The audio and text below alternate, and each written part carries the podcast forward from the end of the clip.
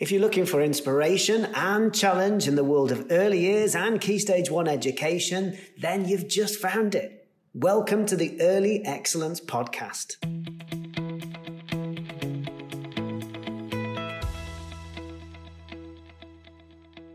Hello, and welcome to episode 42 of the Early Excellence Podcast. In this week's episode, I'm joined by my colleague Luella Ivans as we discuss the real benefits of using continuous provision as part of Key Stage 1 practice.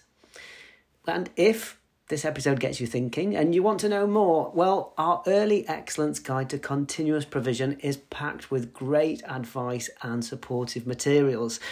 So, where can you find out more about that? Well, we'll put um, we'll put a link in the information to the podcast so that you can you can click on it and it'll take you straight to the information about our guide to continuous provision in Key Stage One. Okay, so in terms of this episode, here's Luella and I as we explore the importance of continuity, meaningful learning, the characteristics of effective learning, and embedding learning over time all fantastic potential benefits of using continuous provision effectively in Key Stage 1.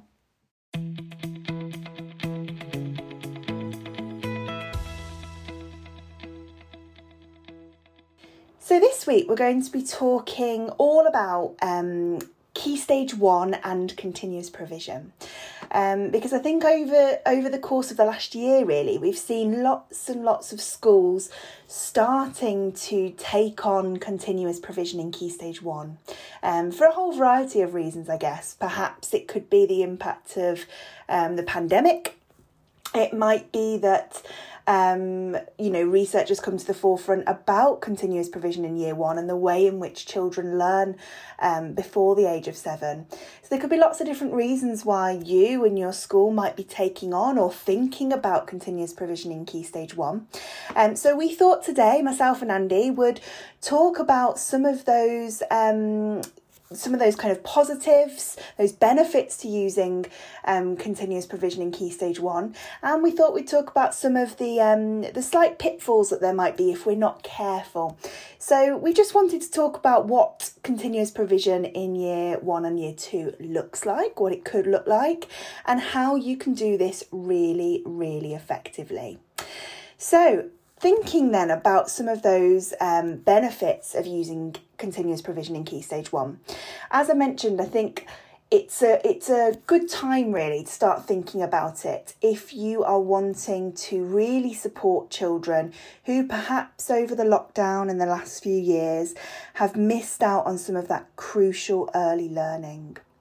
And it might be that you have children coming into your key stage 1 who are still you know, needing to learn in that very hands on, concrete way.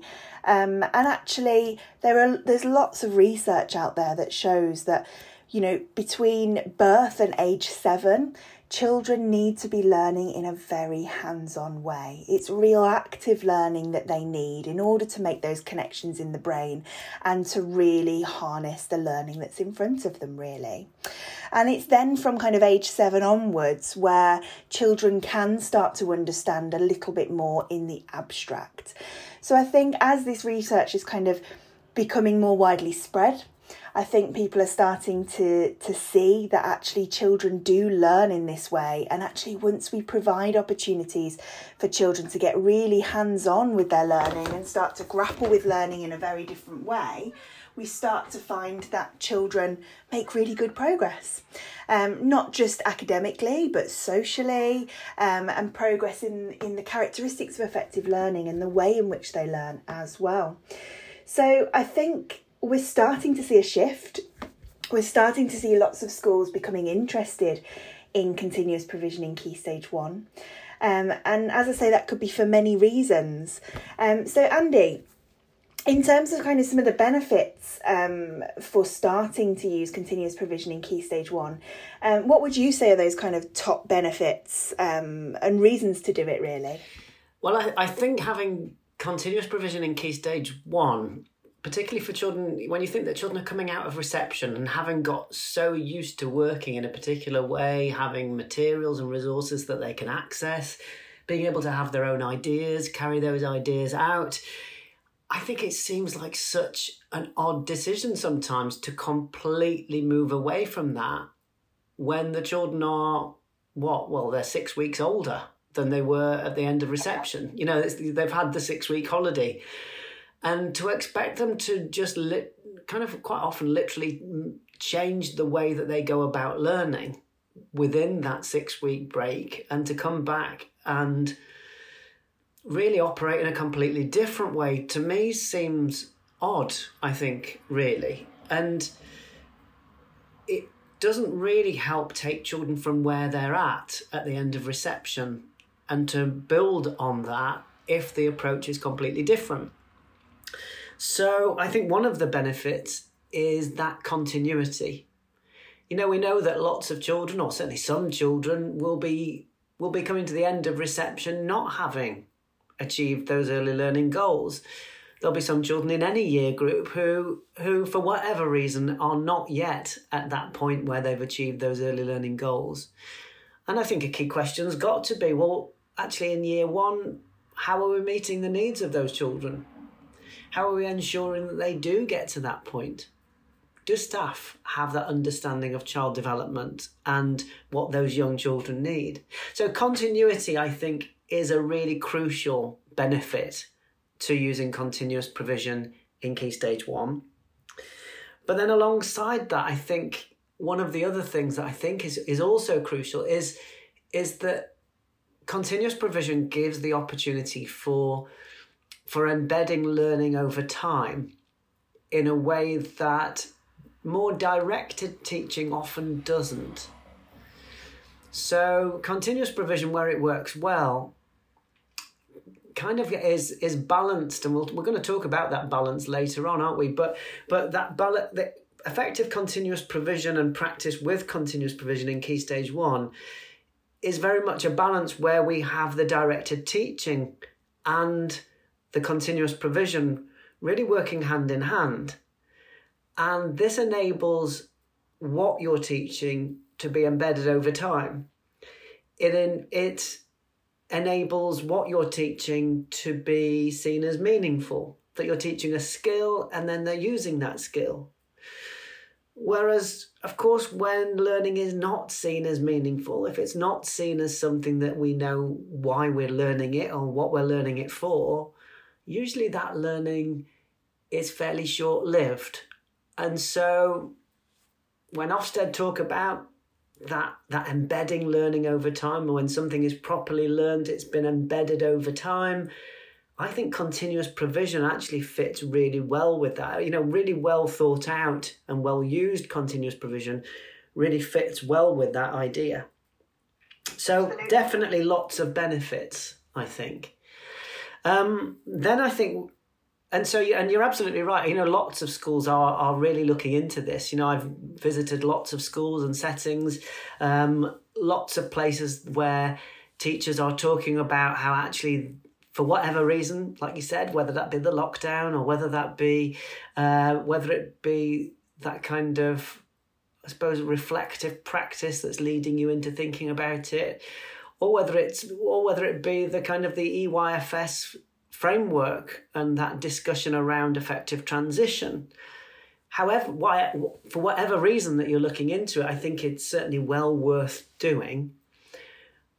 I think if you're going to do it, you've got to have a very clear vision for what it's going to be like, though, because. Absolutely because it's quite it can be quite a challenge i think if your school isn't used to having continuous provision in key stage 1 I think it will there will be a concern that what you are what you're doing is potentially the same as what they're doing in reception.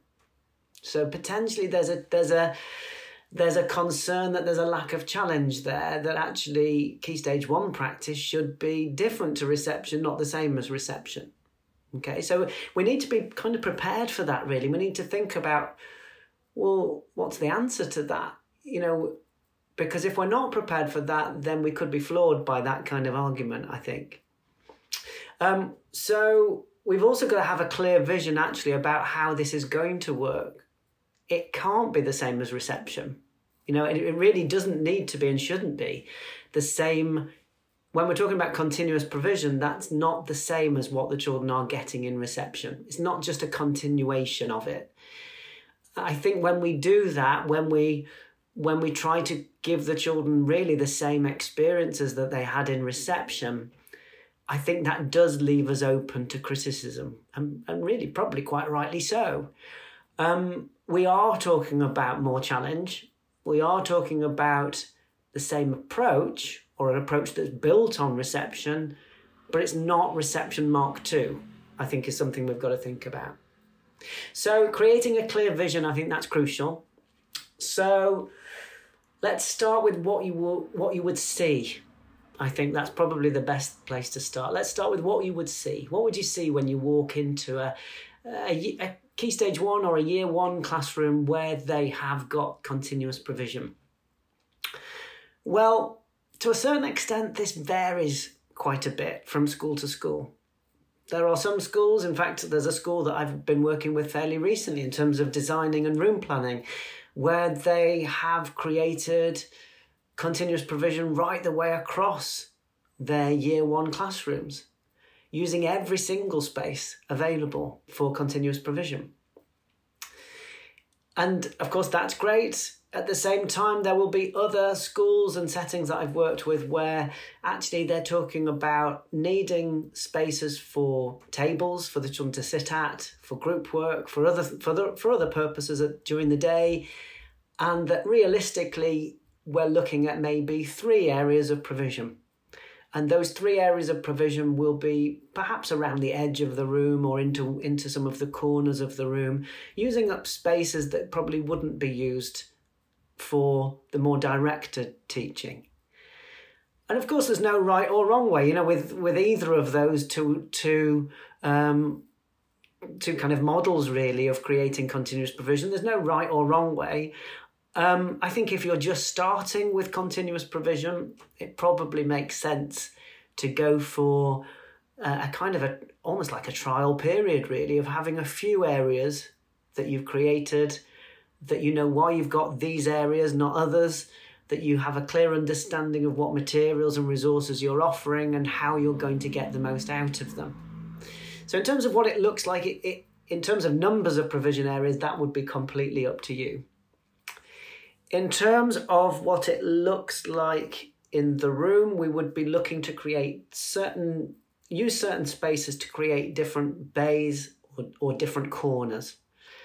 So, creating spaces where children can access their own materials. And that's quite a big thing to think about if you're not used if you're not used to doing that or if you haven't done that previously. So you'll need to think about the furniture that you're that you're using, that you're offering. Um, so, ideally, trying to offer furniture where children can access the materials themselves, I think, is important. They'll be used to that model from, coming from reception, they'll be used to accessing materials.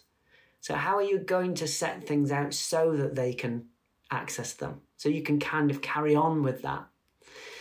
Um, now, if in terms of your classroom environment, if you're not used to having that, then you might have furniture that doesn't lend itself brilliantly to children accessing materials.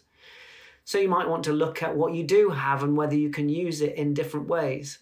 So, for example, if you've got drawer units, um, not offering every single drawer full of lots of resources, but instead perhaps using a row of drawers and then leaving two or three drawers gap in between each one so that you're kind of creating more like shelves really using the drawers so that it means that there's a gap above every set of drawers every every row of drawers. It means that children can see into them they're much more likely to access them then they're much more likely to use the materials and know that they can use them independently. So thinking about what furniture you have thinking about how you use it in terms of continuous provision i think will be important it's also important to understand, I think, the key principles of continuous provision, and that is that we are offering these resources that we're talking about, we're offering them throughout the year. That there needs to be resources that children know that they're available and that they can come back to those materials, they can come back to using them and they develop an understanding of how to get the most out of those resources over time. If you are looking at prioritizing, so thinking about a few areas within your room, then where would we start? Well, a book area, definitely. Maybe a books and puppets area would work really well. A small construction area facing perhaps onto the carpet space so that that carpet space can become a small construction area. A blocks and small world area might be quite an interesting area to look at as well. Lots of opportunities there for storytelling and story mapping that will link to what you're going to be covering during your, your time in Key Stage 1. And there are other areas too. I mean, you, you could keep going, you know. So, role play, for example, probably not domestic role play, although following on from the pandemic, certainly in Key Stage 1, some, some schools that I've worked with did introduce domestic role play and they did it really successfully.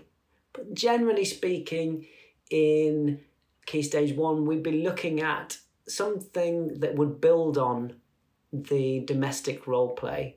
So, not be the same again, but be perhaps a shop or uh, a dentist or a doctor's surgery, something that would fit, again, something that would fit with what it is you're wanting your children to be learning within that space.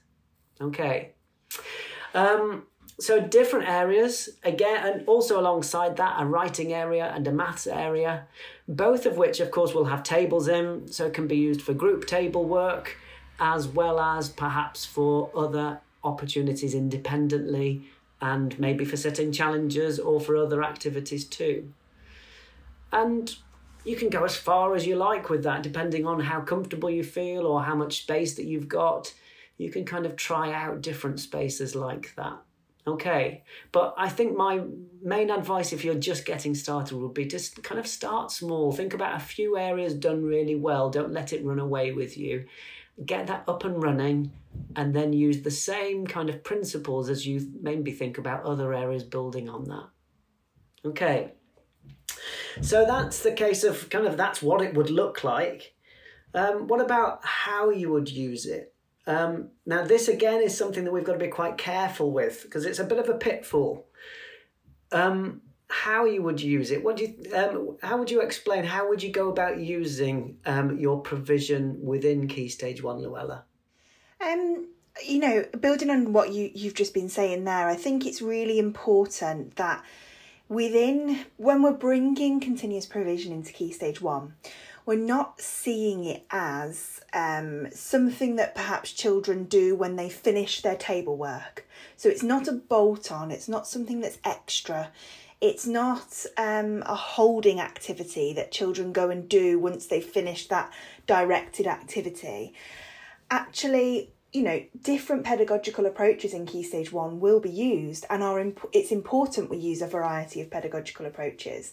Um, so you know your children will be um, you, they will be receiving some direct instruction um, perhaps you know a phonics lesson or they might be having a group session about a specific skill like um, map skills as an example they might be doing some adult led activities um, where perhaps adults are delivering objective led learning within the realms of the provision with groups of children, perhaps. Um, but then also, children will be in the provision and should be in the provision accessing child initiated and inquiry based learning as well. So, we don't want to just see continuous provision as a bolt on and something that we do once we finish our directed activity. And we don't want to see it as a holding activity that perhaps children do whilst they're waiting to do their directed activity or their small group work with their adult. But we want to see it as, and we should be seeing it as, an opportunity in its own right for children to explore, to inquire, and if we think about the characteristics of effective teaching and learning from the early years, we know that they are effective and they underpin everything that's done in the early years. And fundamentally, they are based in the science of how children learn. So, when it comes to key stage one, I think it's really important that we acknowledge those characteristics of effective learning and they're there, so we should use them because why would we not use them when they're such a great tool in the early years? And actually, think about how we can build on this in Key Stage 1 to really guide and support our learning spaces and our pedagogical approaches because inquiry based learning such as continuous provision in, in Key Stage 1 inquiry based learning isn't new you know, it builds on children's prior knowledge and their exploration skills, and it also allows them to take ownership of their own learning and find things out for themselves. So if we if we narrow continuous provision down to something that you only do when you've finished your activity, what we're then doing is saying actually there's less value in the continuous provision. And the children will then start to see the continuous provision as play and they won't start to see it as a, a teaching tool in its own right and a place where they can learn, inquire, and explore in their own right. So I think it is really important that we that we see it as a teaching tool, and with that, as Andy was talking about, we plan the environment so that it is a really effective place for children to learn and a place for children to be.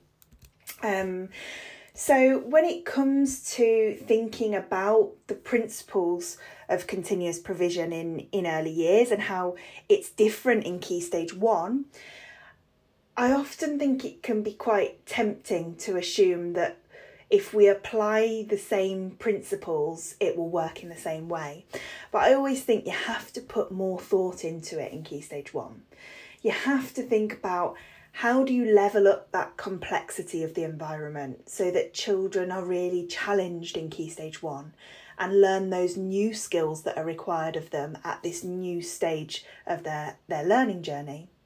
So our environments, be that the physical environment and the you know emotional environment of the classroom, it must support key stage one teaching and learning. And obviously, it must support those overall national curriculum objectives as well. So it is really important that we think about those things when we plan the environment and when we, we plan for our kind of weekly learning as well. So thinking about something, um, Andy, you mentioned the small construction area. Um, thinking about something yeah. like that, I think you know there's nothing you can't do in the con- that you can do in the construction area that you can't do elsewhere. So things like stacking, bridging, joining, um, and actually it can be tempting to think that because of that, we don't need it in a Key Stage 1 classroom. Um, but actually, that doesn't mean there isn't a place for small construction in Key Stage 1 because small construction does so much more than just stacking, bridging, joining, connecting. You know, when it comes to Key Stage 1, small construction provides lots of facilitative skills. So it provides things like opportunities for exploring force and motion, opportunities for exploring symmetry, scale, measure, um, also opportunities for, for kind of cognitive strategies and, and those PSED skills. So when it comes to key stage one, we want children to be learning to be able to negotiate, learning how to share things out. Uh, you know, you could go on looking at each area and thinking about those skills that it provides. So what I would say is don't limit what you're providing and don't think about it with an early years cap on.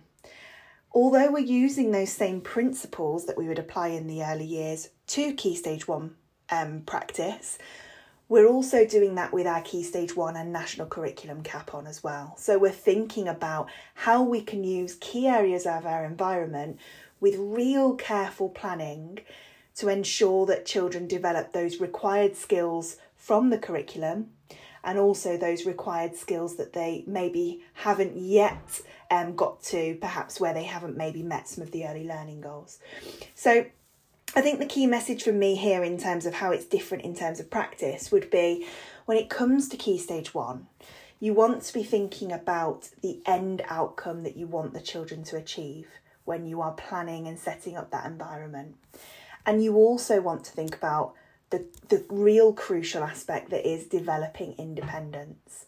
Because that's something that we need to be working on in key stage one to ensure that that you know there is an end point where children do move through this. And and as we mentioned at the start of this podcast you know the research that shows that actually from the age of 7 children can start to learn more in the abstract um, we want to be increasing children's independence so that when they get to that point where they're starting to learn in the abstract a little bit more, you know, perhaps in at the end of year two into year three, that they have got all of those real independent skills that support children to, to you know, carry out that self directed learning, really. So, those skills like um, the ability to kind of self monitor and, and peer assess each other those um, ability to you know use language of learning and talk about what they're doing and explain things um, collaboration skills setting your own goals all those sorts of things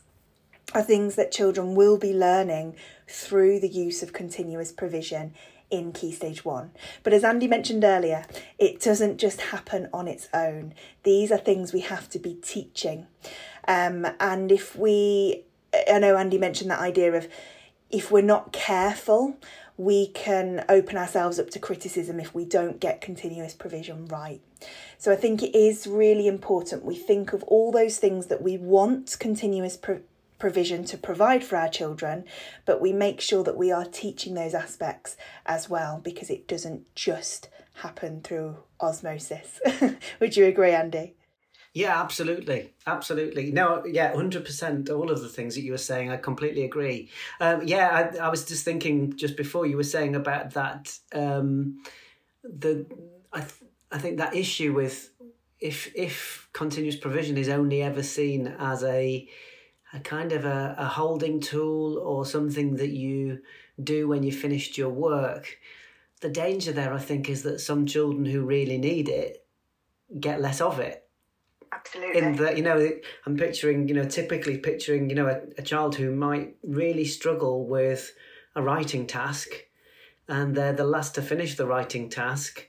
Meanwhile, every other child in the class has had, had the opportunity to go off and explore using the small world and the block play to create all sorts of story settings, all kinds of different things. Really useful opportunities, I think, or would have been useful opportunities for that child to have developed a confidence in story writing and mm. storytelling and potentially that that gets missed. So I, I do think we've got to be really careful with that. And and you're absolutely right. Challenge and progression are key.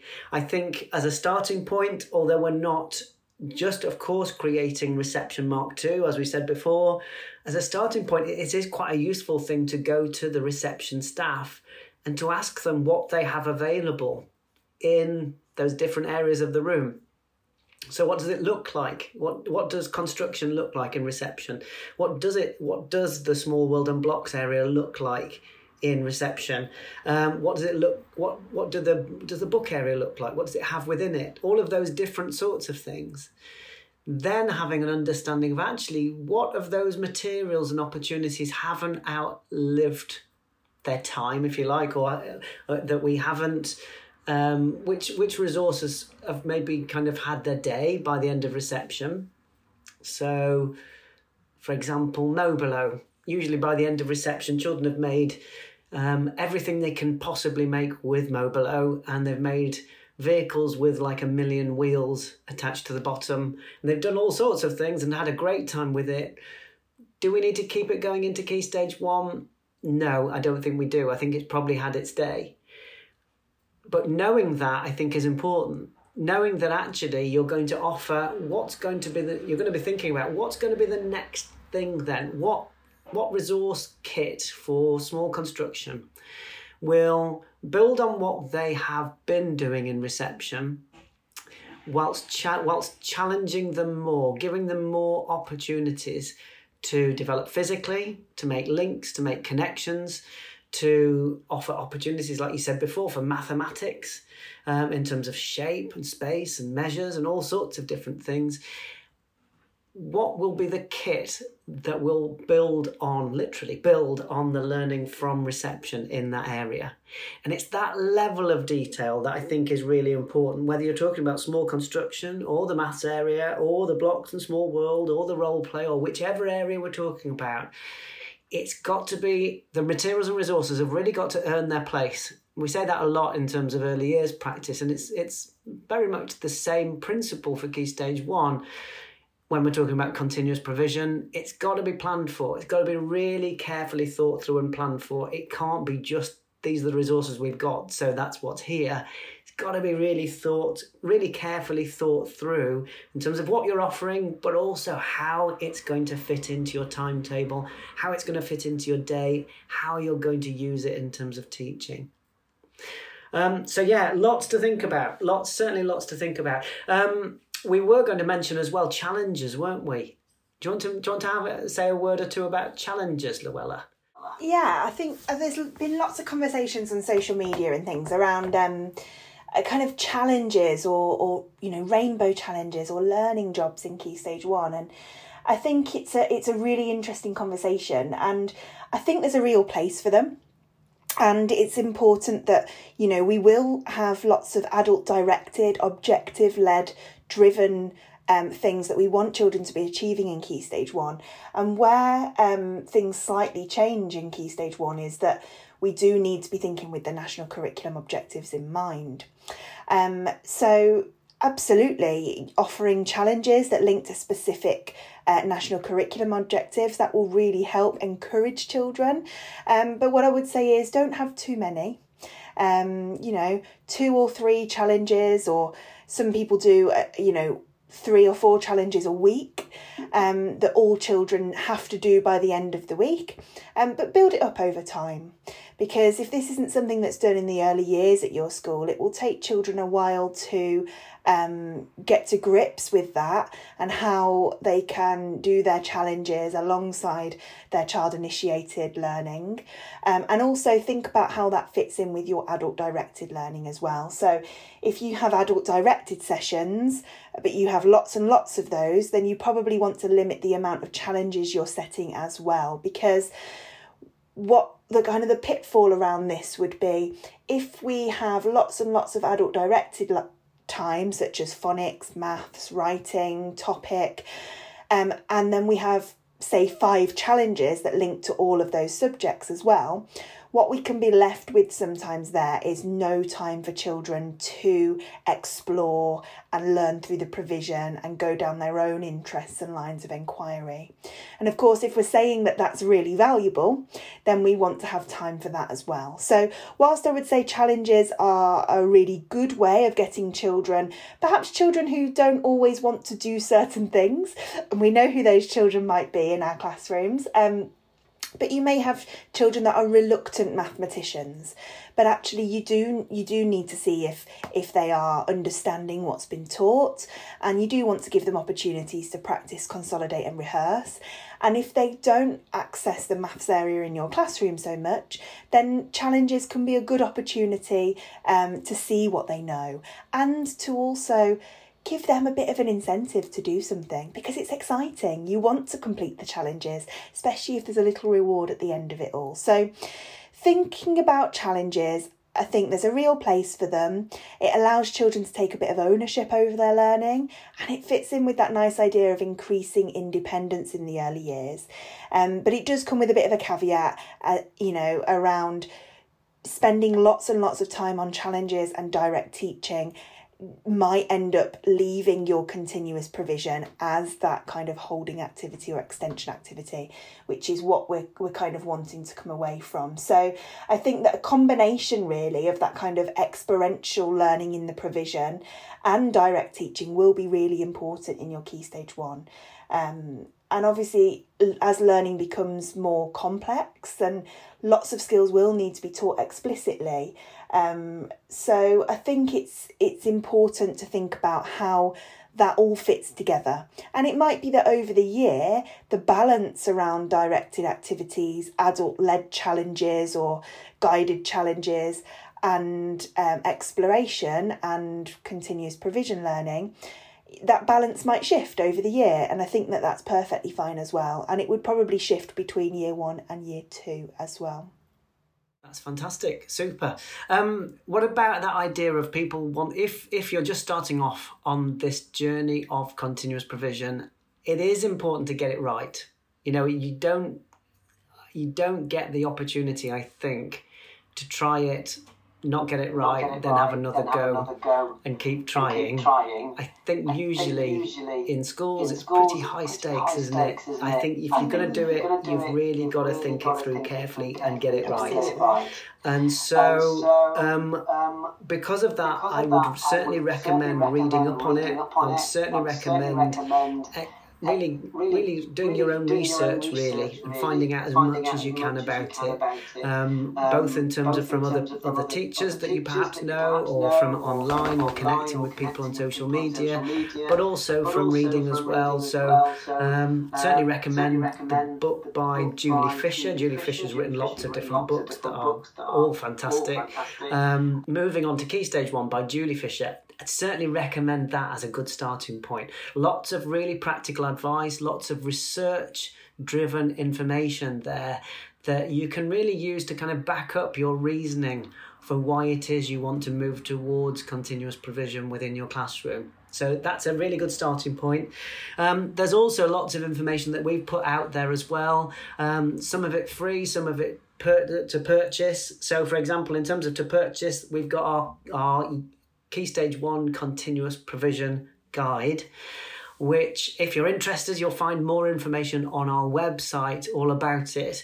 If you go to earlyexcellence.com, go to Ideas and Inspiration, within there you'll find information about our Continuous Provision Guide and it includes lots of information about what resources to offer in terms of continuous provision in Key Stage 1 how to organize those resources, the key principles around those materials and those resources, but also really how to make sure to ensure that you are challenging your children through using those materials. Okay, so lots to get your teeth into there, really. Um, and then in terms of free resources, again, there are lots of free resources too. So go onto the Early Excellence website, go to Ideas and Inspiration. There's a, a section called Ideas and Inspiration. In there, you will find there's a free training videos section, and there's a a, a uh, Key Stage 1 continuous provision training video um, that's been presented by our colleague Nova, Nova Robinson. You'll find that there. There are also Key Stage 1 audits and audit tools and planning tools as well that you can access through the website as well.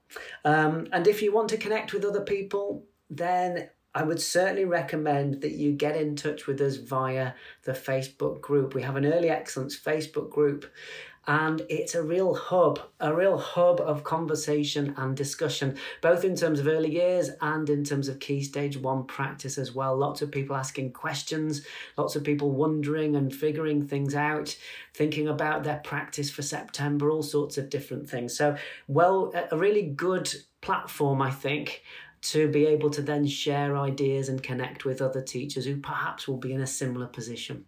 Okay. Anything to add to that, Luella, before we finish? No, I think that's all fantastic. And what we would say is good luck with it. Um, and do get in touch if we can um, be of any more help with your uh, introduction of continuous provision into Key Stage 1. It's all very exciting.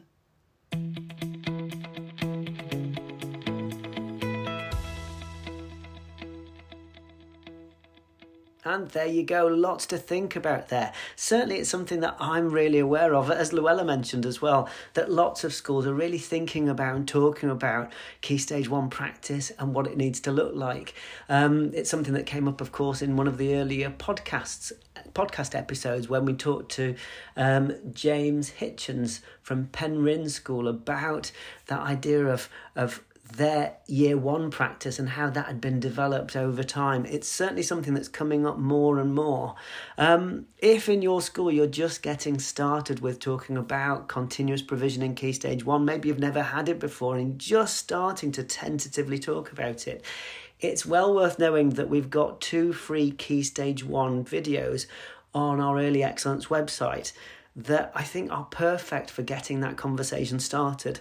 Perfect for prompting conversations and discussions with your Key Stage 1 team and also potentially with your senior leadership team. So, again, as normal, we'll put the link to those free training videos. We'll put it in the podcast information so you can go straight to it. But I think you'll definitely find that useful.